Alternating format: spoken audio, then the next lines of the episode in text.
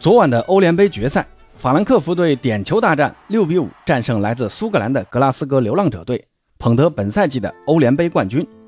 在常规比赛九十分钟，先由流浪者队下半场第五十六分钟抓住法兰克福的图塔的倒地失误，由阿里博打进一个单刀进球，让流浪者队取得领先。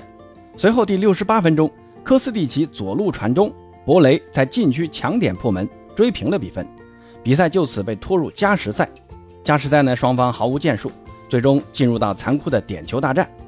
结果，在东窗从尤文图斯租借加盟流浪者队的拉姆塞射失了点球，让流浪者队五比六不敌法兰克福，目送法兰克福时隔四十二年重夺欧联杯。那今天这期节目呢，也不去聊法兰克福是如何如何的不容易替德甲拿下这座冠军奖杯的。要知道啊，格拉斯哥流浪者队在十年前因为财务危机破产。被强行降入苏格兰第四级别联赛，那十年过去了，曾经的苏格兰霸主又回来了。那本期节目就和朋友们聊一聊这三支被处罚后的豪门球队之后又都发展成什么样了。先来说说格拉斯哥流浪者队。格拉斯哥流浪者队在上世纪九十年代到本世纪初一直是欧战的常客，他们也曾经有所斩获啊，在七一至七二赛季还获得过。欧洲优胜者杯的冠军，还在2008年打入过欧洲联盟杯的决赛，也就是现在的欧联杯的前身。在决赛中负于圣彼得堡泽尼特队。格拉斯哥流浪者队是苏格兰传统的豪门球队啊，一共获得过55次的苏超联赛的冠军，领先死敌凯尔特人队四次。这一队同城死敌呢，往往是会被很多球迷优先能想到的一对冤家。在国内赛场方面。格拉斯哥流浪者队无疑是最好的，他们本土顶级联赛的夺冠次数和赛季完成三冠王的次数都要比凯尔特人队多。但在欧战赛场上啊，流浪者队只拿过一次的优胜者杯的冠军，与凯尔特人获得过一次欧冠冠军相比，显然是有落差的。在一二到一三赛季，因为球队财务管理问题被托管后啊，苏格兰足总宣布。格拉斯哥流浪者队降级至苏格兰第四级别联赛，也就是苏乙。球队一切重新开始，由民宿麦考伊斯特执掌帅印。阵中的一些球员呢，也随队降至苏乙角逐。由于实力超群，当赛季以二十四分的优势成为苏乙联赛的冠军，升上苏甲。实力超群的格拉斯哥流浪者队更是以全季不败的战绩，轻松成为苏甲联赛的冠军，得以升上苏冠。升上苏冠后，格拉斯哥流浪者队终于遇到了考验，在升级附加赛中不敌对手。那球队之后的一个赛季重整旗鼓，最终呢以八十一分成为苏冠联赛的冠军，得以重返苏超。经过了五年时间的努力，格拉斯哥流浪者队终于在一六至一七赛季重返苏超。在二零一八年的夏天，球队请来了前利物浦队长杰拉德执教，用了三个赛季的时间，在上赛季。带领球队以压倒性的优势，提前六轮比赛夺得苏超联赛的冠军，重新夺得失落了十几年的苏超冠军啊！过程极具说服力啊！杰拉德呢，也凭借在流浪者队出色的执教成绩，被英超球队看上。本赛季中期，被当时战绩不佳的阿斯顿维拉给挖过去了。在英超后半段，杰拉德也是通过东窗的转会和在流浪者练就的执教能力，帮助维拉实现战绩上的反弹。那话扯远了啊！虽然本赛季苏超冠军被凯尔特人队重新抢了回去，但流浪者队凭借欧联杯亚军的成绩，同样可以向苏格兰球迷宣告，曾经的那支苏格兰霸主又回来了。那说完格拉斯哥流浪者，咱们再来说说曾经因电话门被处罚降至一乙的尤文图斯。先来说说电话门到底是咋回事啊？简单点讲，就是在零六年的五月四号。米兰体育报刊登了尤文图斯总经理莫吉和意甲裁判指定员之间的通话录音。这个录音的主要内容呢是莫吉和当时担任意甲裁判指定员帕伊托雷之间的通话记录。那之后，意甲足协调查办公室开始进入调查，并在六月二十二号公布了初步的调查结果。结果表明，尤文图斯、AC 米兰、拉齐奥和佛罗伦萨牵涉其中，被初步判罚降入乙级。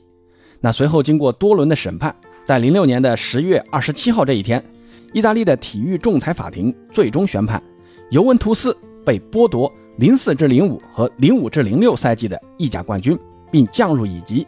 意乙的积分要倒扣九分，就是从负九分开始意乙的征程。AC 米兰、拉齐奥和佛罗伦萨保留意甲资格，但积分分别扣除八分、三分和十五分。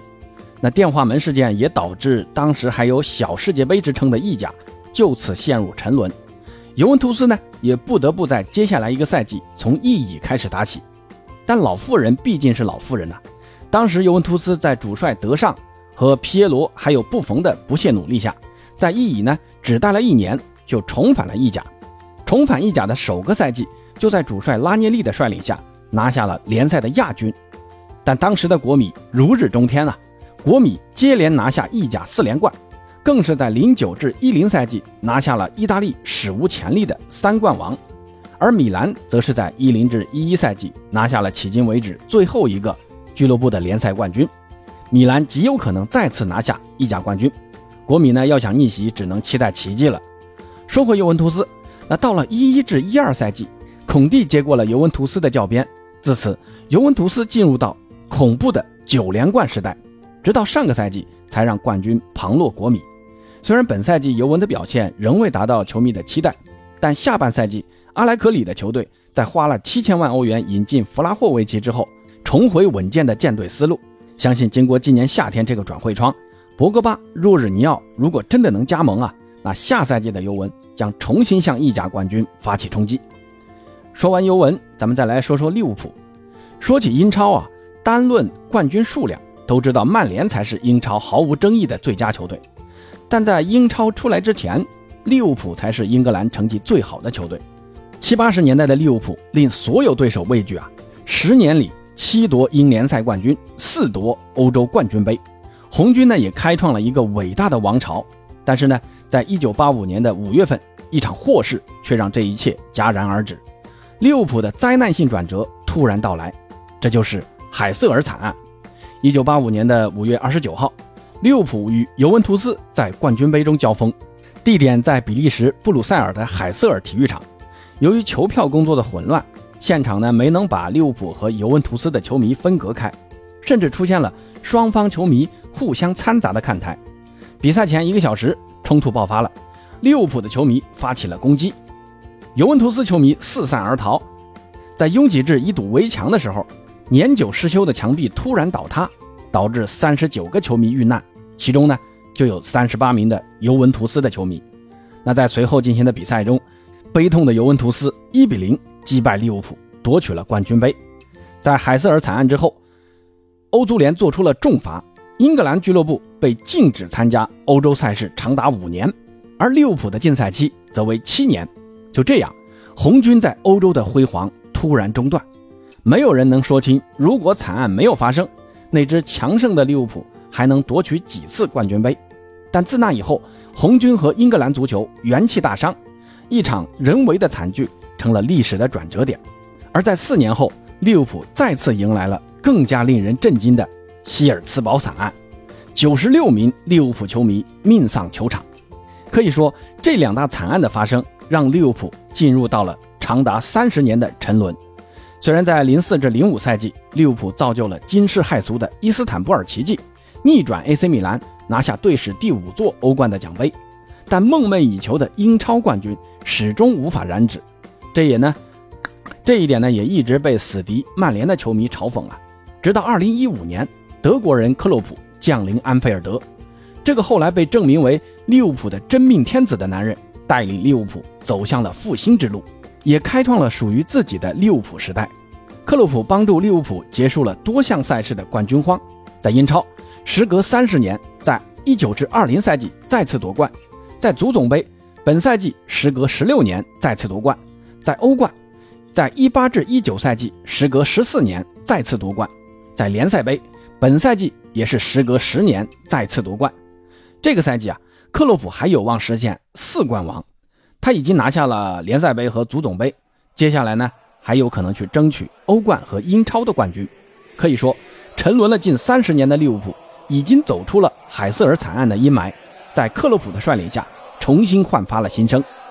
那八哥也希望收听这期节目的听友们也能和咱们所支持的球队那样，面对逆境能永不放弃，找到自己的问题所在，不断改善，向着心中的目标不断奋进。